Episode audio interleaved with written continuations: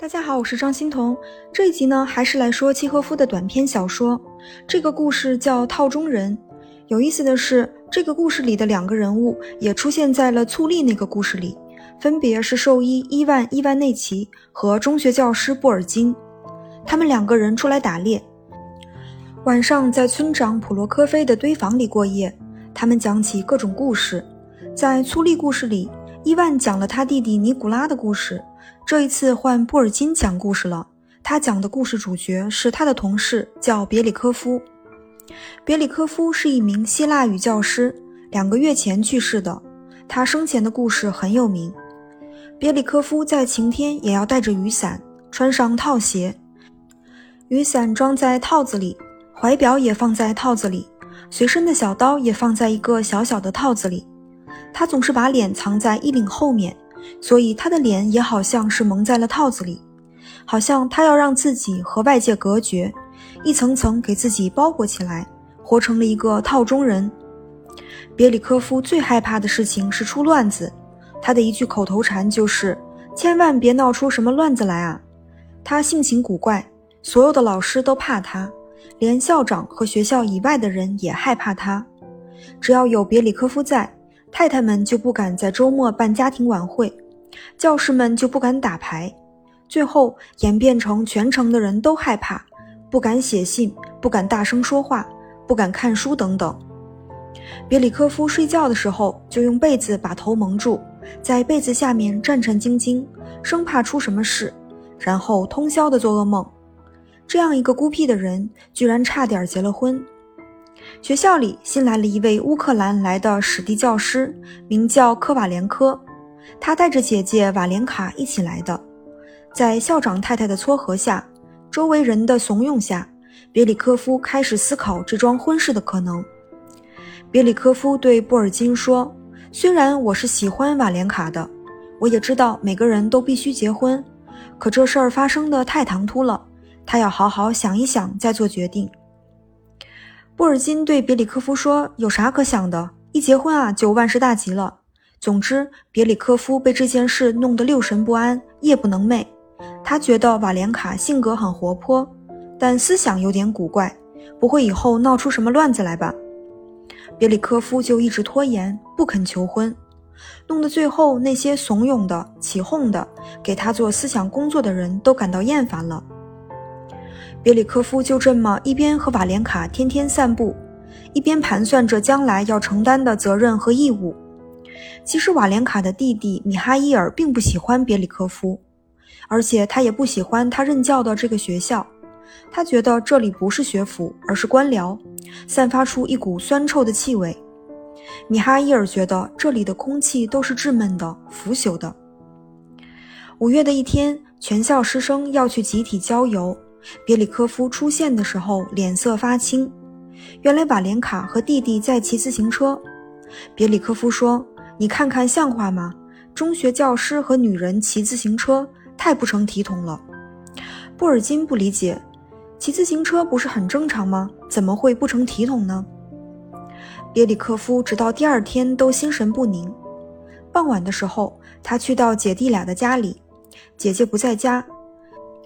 别里科夫和弟弟语重心长地说：“你骑自行车这事儿非常不成体统。如果老师骑自行车，还指望学生能学好吗？你穿个花衬衫出门，又骑什么自行车？你太不谨慎了。如果这事儿传到别人耳朵里，你想过后果吗？”科瓦连科被他说懵了。他说：“我跟我姐骑自行车，跟别人有什么关系？谁管我家的事儿啊？我就让谁滚蛋。”别里科夫没听过别人这么不客气地跟他说话，他脸色苍白，说：“你怎么跟上司说话的？”科瓦连科也不示弱，直接指责别里科夫是个爱告密的人。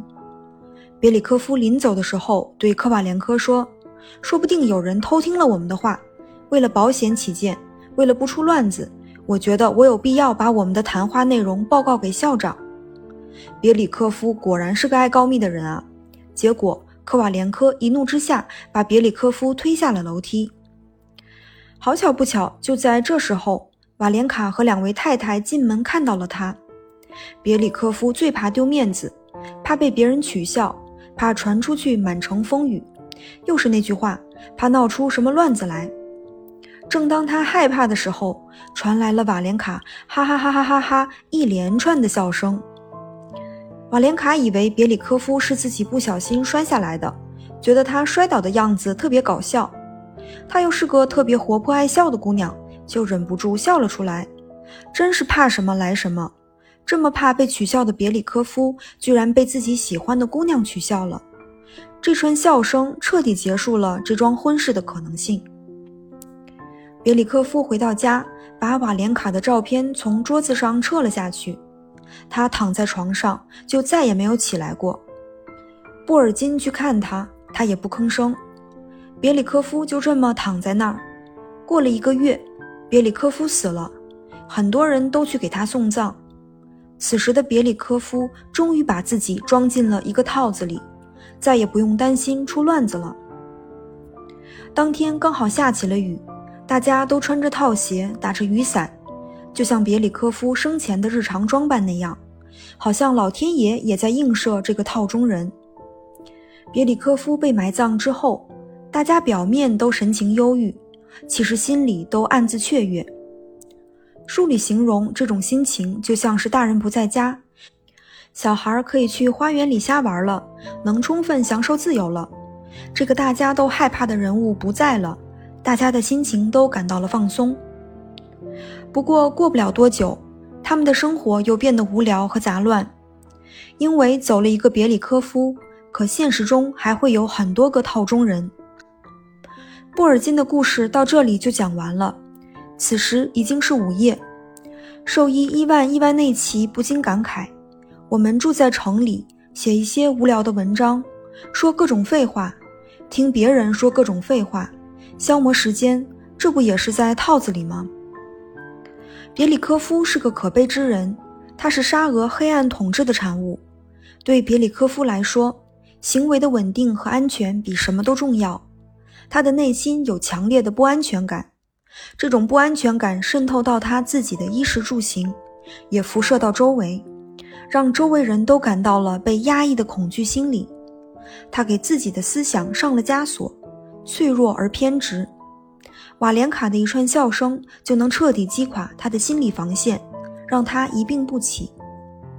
虽然这个角色很极端，但是我们每个人在不同程度上，或者在不同时期，可能都是套中人。